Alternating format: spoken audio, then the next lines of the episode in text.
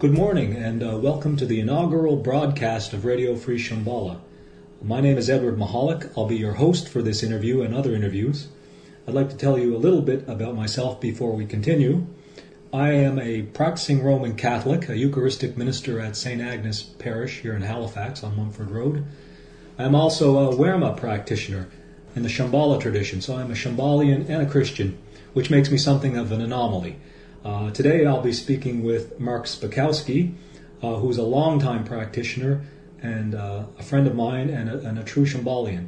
So I'd like to turn it over to Mark now and ask him something about his background so that he can share a bit of his life story with you. Thanks, Ed. So my name is Mark Szpakowski. We're both Polish, by the way. Yeah, more or less. I've been a student of Trungpa Rinpoche since 1972. Our relationship actually started there, and spent some time at Karmê Chöling, now sometimes also called Tale of the Tiger, originally called Tale of the Tiger, and moved up here to Halifax in 1979, and have been here pretty much since. In Berkeley in 1972, there wasn't a Dharmadhatu at that time, so we used to go over to San Francisco Dharmadhatu, but after a seminar on Naropa at the Hall of Flowers in Golden Gate Park, was suggested we start up a center in Berkeley, so we did that. Jerry Benelli, Arthur Borden, some other people, and myself, Cicely Berglund. And I was involved with that on a kind of administrative level. I was the treasurer of that. I was involved with doing a lot of recordings of talks by Trungpa Rinpoche, and acted as a teacher and meditation instructor. The recordings is interesting because there was always a very clear insistence by Trungpa Rinpoche that we were recording not just for the immediate situation but for generations to come. And so, for example, he was very careful that the audience was mic'd properly so that when there are questions and discussions that those would become part of the recording. So I think there's some sense there of kind of forward vision.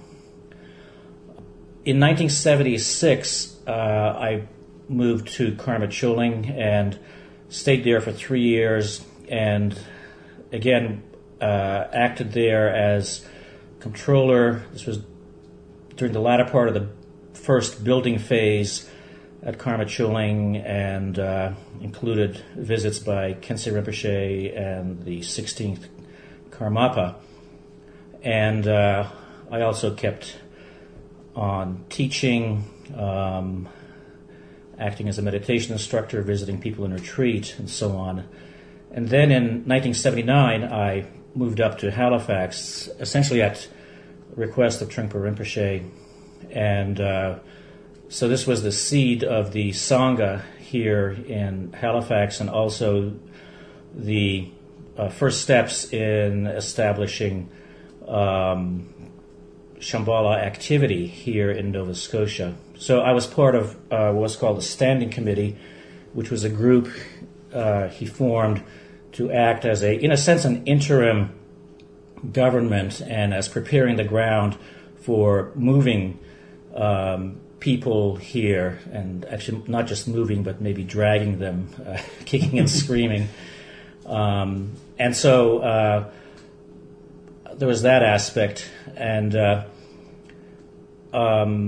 so in a sense, I'm speaking both personally and with a little bit of sense of official role as a so-called Vajradhatu officer, and with some sense of responsibility in terms of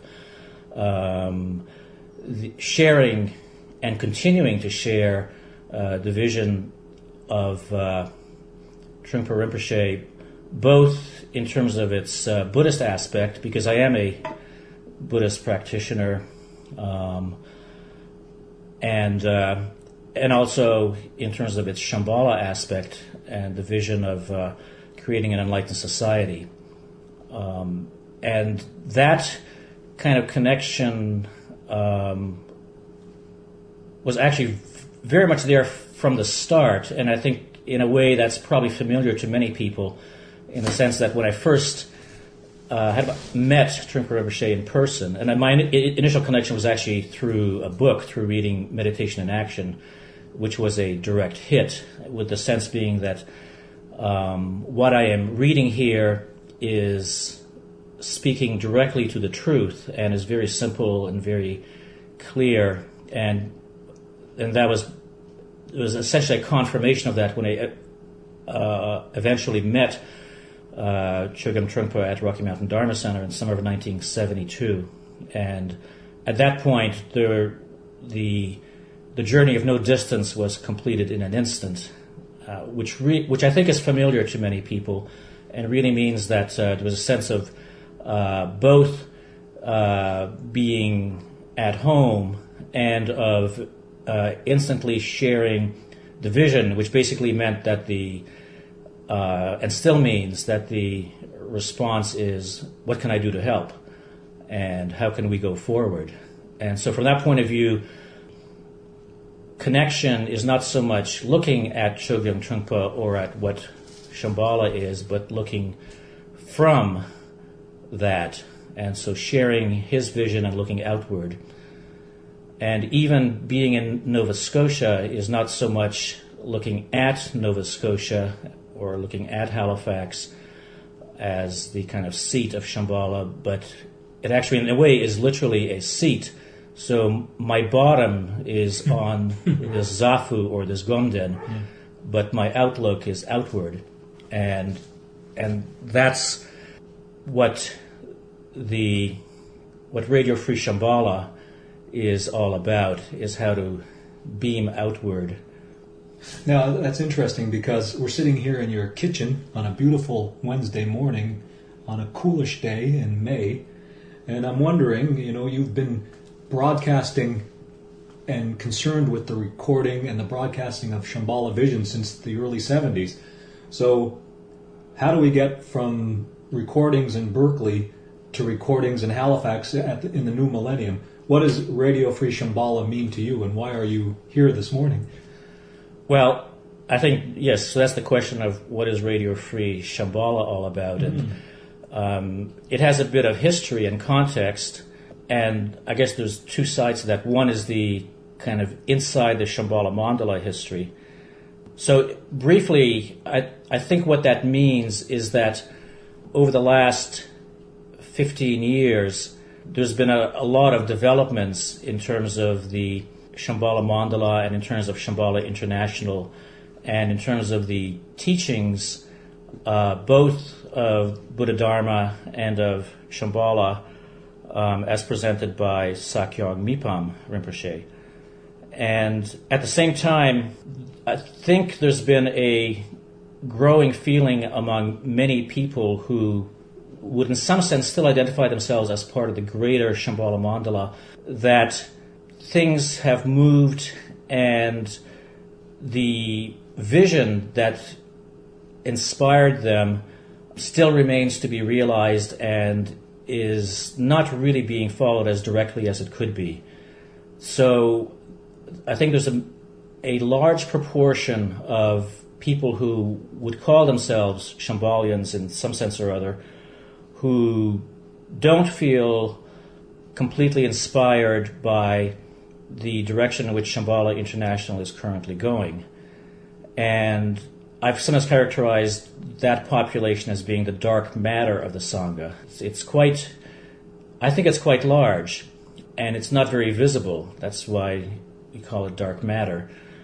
And people have all gone on individual journeys in terms of relating with their experience and their perception and their relationship with the Shambhala International administrative mandala, you could say. I think that journey has started out as somewhat of a private journey in many people's minds. And I think over the last few years, people have started realizing that this is not simply a private rumination that they're having or private concern, but that others are also having it. And so I think the shoots are starting to come out of the seeds, so to speak, and I think there's a need for forms of expression. And, you know, there's a lot of issues around that. Some of that has to do with fear. When you speak out, you make yourself visible and, potentially make yourself a target, or you don't want to rock the boat. And so there's a lot of issues around that. And I think one thing we want to do is simply provide a forum, a town square, an open space where people feel more comfortable about that. Now, it's interesting because I remember in the dead of winter coming to you with this idea at a coffee shop about creating this thing called Radio Free Shambhala. And I thought it was spiky. And at a certain point, you came back to me, and what was an intuition, Radio Free Shambhala, you explained the logic. So if you could break that down, Radio Free Shambhala, for the listeners. I mean, the basic idea of radio is that speech aspect. Mm-hmm. Yes. So that we want to create vehicles for speech. The free aspect is that people feel free to speak, and that there are media available, and I think there are some kind of issues around that. And then and Shambhala is also interesting because the idea there is that, the slogan or motto of the site is think bigger. So Shambhala vision is how to create a bigger space which is not especially owned by oneself, but is open to other people, and even more than that, is discovered in other people. So it's not that we have this great thing and we're laying it on you or offering it to you, but there's something very important happening in the world, and there is a basic nature of goodness and openness that everybody does have, and that's not just an individual issue, but a societal issue. And we're about exploring that space and about providing voices for that.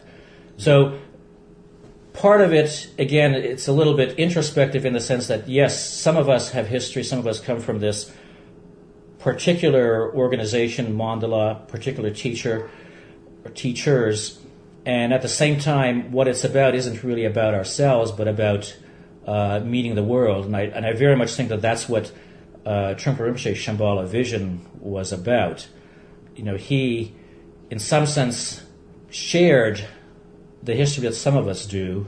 Some of us are refugees. I myself am the son of people who were refugees from Poland after the Second World War, and I moved from Belgium to Canada. And in a sense, I still feel like a refugee because now I'm a refugee from an organization, the Shambhala organization.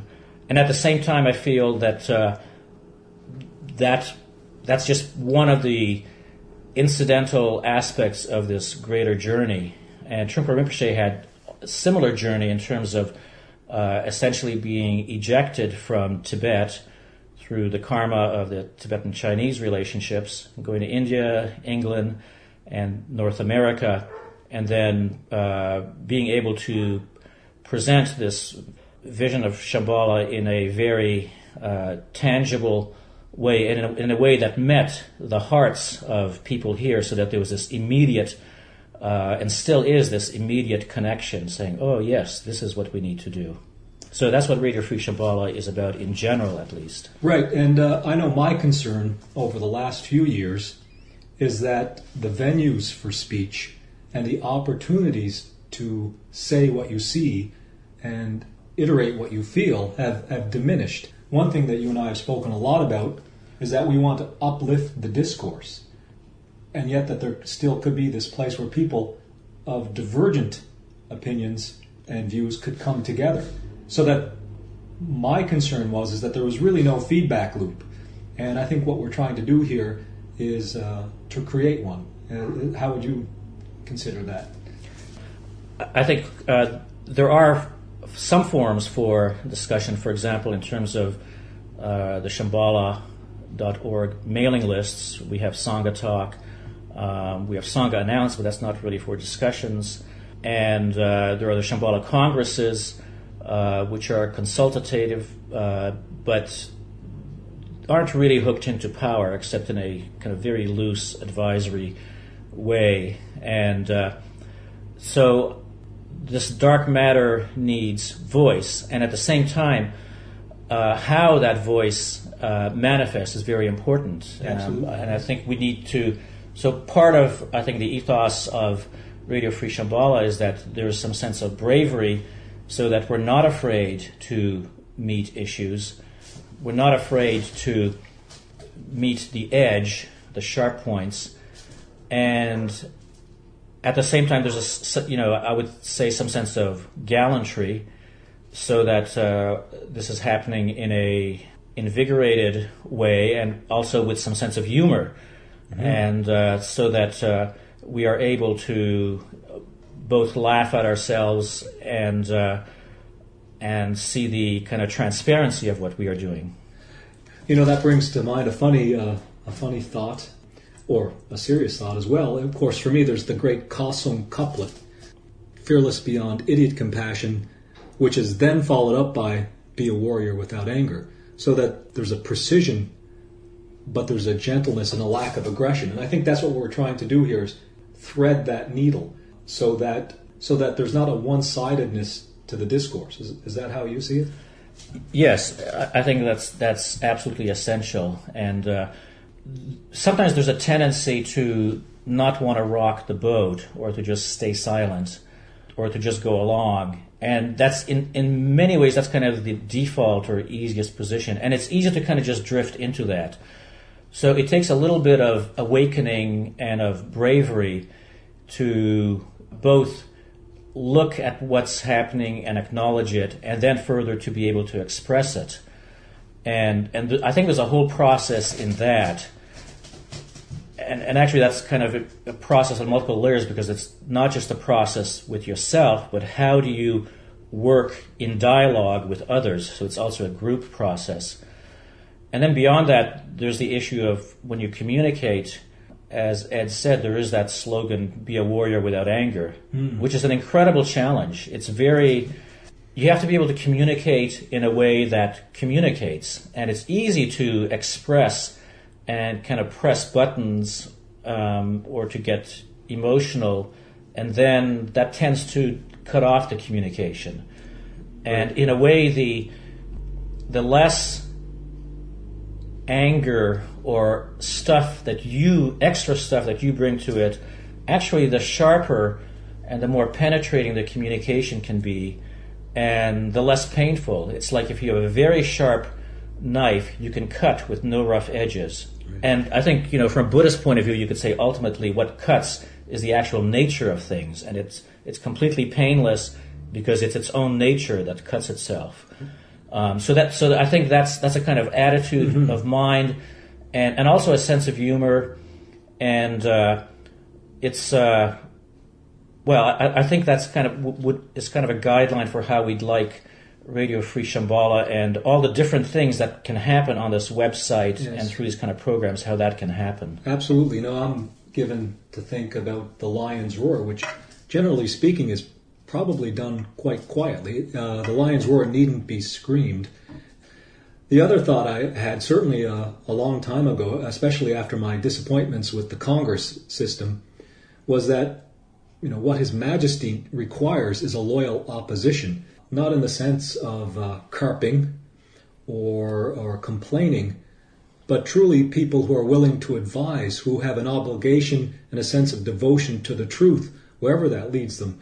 So that I thought that what might be required was a parliamentary style in the vein of Gladstone and Disraeli, or that there could be the great debates of Trudeau and Levesque, or something like the Lincoln-Douglas debates that are uplifted, that whatever Radio Free Shambhala is, it's not going to be Rush Limbaugh or talk radio, correct? Hopefully not. But one thing I wanted to talk to you and ask you about was this question of what I see, and I think we've spoken about this, this is a sort of a simmering environment of fear, and how the notions of loyalty and samaya get confused in that atmosphere. And if you could clarify that for our audience, that would be great, Mark. Okay, maybe we could talk just very briefly about that. I mean, you run into that. I mean, I've certainly run into it in the sense that, for example, I've posted messages on some of the mailing lists, and we've had discussions there. And very often what happens is I get private email back saying, oh, I totally agree with what you're saying, but I couldn't possibly say that myself. Yes, I've had that too, yeah. And people have, you know, I think sometimes there are various reasons for that. Some people have positions where, you know, which might be threatened by that, or they're in a family situation where there's, you know, maybe their children or their spouses, you know, take one point of view and they take another. And I think part of that is kind of a legitimate softness and care. But I think another part is really a sense, there is some fear. And it's kind of interesting that, you know, in our tradition, a lot of what warriorship is about dealing with fear. Mm. So I think this is an open issue and question, and at the very least we can expose it. The Vidyathara in his will said that he was asked, yes, go ahead. What if there's some problems with the next Sakyong? And basically he said, advise. So the question is, well, what does that mean to advise? I think one, it means that you speak the truth, you give good advice, and you try to do it in a way that will communicate. I think both those parts are important. You don't want to just set up a kind of adversarial situation. So I think that's one aspect of it. And, you know, which brings up the question of loyalty. And again, you advise because you do feel loyalty. At the same time, loyalty, I think in many cases, can trump truth. Or there's at least that possibility, because you feel loyal and so you go along. And if something bothers you, at some point, sometimes you have to make either a conscious or unconscious decision as this doesn't feel right, and am I not getting it, or is he not getting it? Right. Now, you know, it's interesting in the Catholic tradition, and you're quite well studied in that, there's the notion from Aquinas of faith-seeking understanding. So there's that sense of doubt, of intelligence, of always probing further. Certainly, Trungpa Rinpoche would always stress that it was always good to doubt, and that we should never surrender our intelligence. And I think through fear, perhaps, or through some sense of loyalty or guilt or whatever, I think people surrender their intelligence or swallow it or just walk away. Is that your perception? Yeah, I think that's a tendency to happen. Maybe because there's a lot of... You kind of tend to go along, and sometimes you just have to wake up. And again, this is maybe what think bigger means, is that you've kind of ended up curled into yourself a little bit, and I think what wakes you up is really the outside world. You know, in Buddhist language, Trungpa Rinpoche used to call that Dharmapalas, and that, you know, if someone had an accident, it's not that, you know, and if you walked away alive from the accident. It's not that the Dharmapala saved you by having you walk out alive. It's that the Dharmapala saved you by provoking the accident, which is a very interesting kind of point. But the ultimate seems to be to wake up and to care. So that's kind of one guideline. One concern I think that we both share. The phrase I use is the churchification of the Shambhala teachings, the narrowing of it, and the innovations over the last decade. I think of the proclamation of Shambhala Buddhism in 2000, and certainly for me in 2005, the revocation of Wermasadhana for non-tantrikas signaled a great narrowing or a churchifying of the Shambhala teachings, which, you know, needless to say, I found troubling, and I think others have found troubling as well. Would you like to speak to that? Yes, I think, again, in terms of people who identify themselves as part of their Shambhala Sangha, I see there's really two aspects or two populations, some of which, you know, some people hold both. One is, you could say there's issues with the Buddhist aspect, mm-hmm. So that the way of transmitting Buddha Dharma that Trungpa Rinpoche brought is disappearing. It's no longer, at least in terms of the administrative mandala, it's really not being followed. And I think the essence of that is what Trungpa Rinpoche called Buddha Dharma without credentials. And that's a whole topic in itself. But so I think there's definitely a population of people who would like to carry on that style of teaching and that style of practice. And in some ways, it's interesting that the style of practice is both innovative. It wasn't. It was basically Buddha Dharma in its most pure form, so that it's essentially transparent and free of cultural trappings, which means that then it could land in North American or European or South American soil, or even Asian soil, and flourish and grow, making use of whatever the culture in that soil allowed. So it wasn't inherently Tibetan Buddhist, even though, of course, in terms of Trungpa Rinpoche's heritage and in terms of, you know, the teachings, it certainly goes through Tibet and back into India and so on. So one has to acknowledge that. But at the same time, it's kind of like being in Nova Scotia, where it's not really about being in Nova Scotia primarily. It's about the whole world, but being here is very important. So anyway, that's kind of the Buddhist aspect. And then the Shambhala aspect is that in Trungpa Rinpoche's vision of Shambhala, it's a society and even a kingdom or a state which is fundamentally secular. It's not a religion per se, but the interesting challenge of it, which is what I think the challenge of the 21st century world is how to combine the secular and the sacred in a way that goes beyond what, for example, the great work done by the Founding Fathers of the United States were able to accomplish in terms of separating church and state. So I think we need a more close union of secular and sacred, while at the same time not turning the state into a one specific religion or one specific theocracy.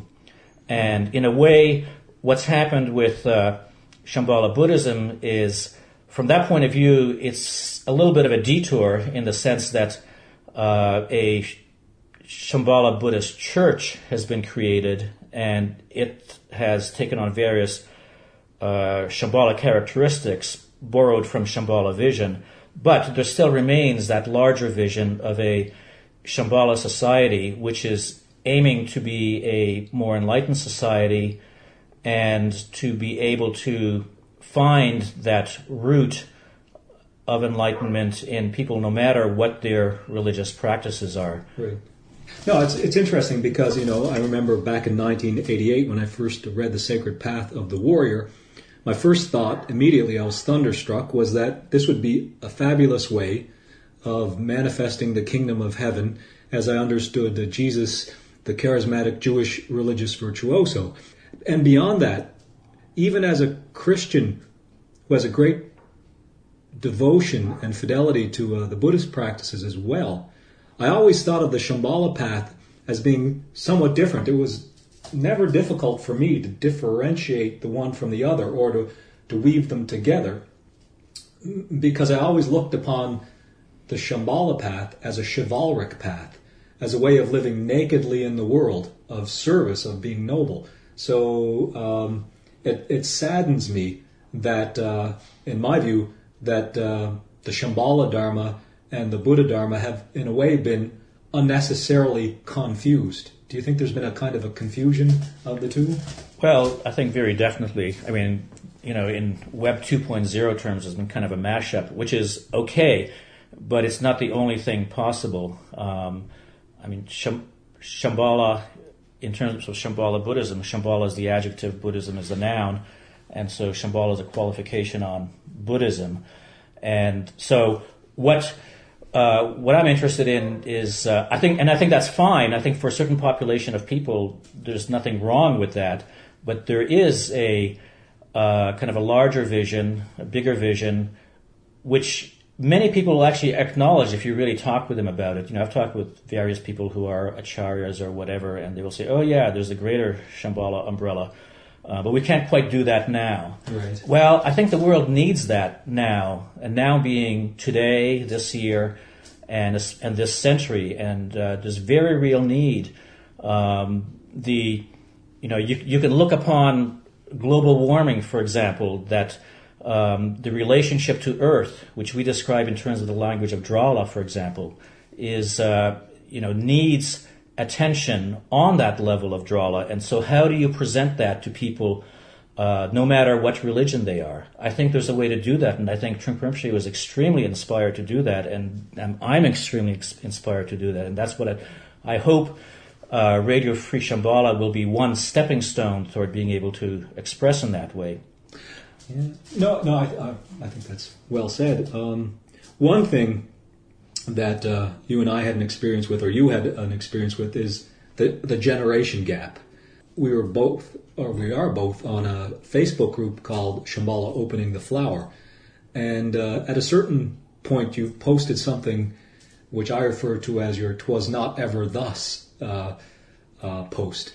And basically there is a whole generation of practitioners who don't really know Trungpa Rinpoche, who are acolytes of the current Sakyong, and so they may see this exercise as two old conservatives grousing about what was and what is. So how is it that we engage the new generation, the millennials, so to speak?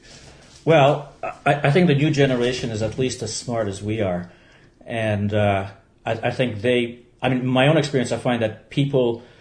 I had the experience of connecting with Trungpa Rinpoche through a book. It wasn't initially through actually meeting him in the flesh. There are many people here now who obviously cannot meet him in the flesh and have not, will not, but they can have, and they do have the same kind of connection. And so again, I think this raises the big question, okay, so you connect through the books, and now more and more you can connect through the audio and through videos and through meeting people. And so how do you practice that Buddha Dharma, and how do you practice that Buddha Dharma as a community? So I think young people and old people are encountering that, and the question is the same in both cases. So I think that's part of the... this is not really about generations. No, it's about keeping it fresh and keeping caring about the world, basically. And so I think part of what Radio Free Shambhala will be providing, and it's only providing it because no one else is doing it. So that's why we're doing it. There's a big gap in the market, right? There's a gap. There's a niche to be filled. So we want to be able to provide a open space where, which has its sense of integrity and of decorum, but it's an open space, and we can have podcasts, so we can have audio. We can have video, and video is definitely an emerging medium.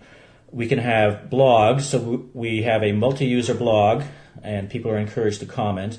And we have space where people can write longer essays, writings, reviews, analyses, where investigative journalism can take place, and where new forms can be experimented with.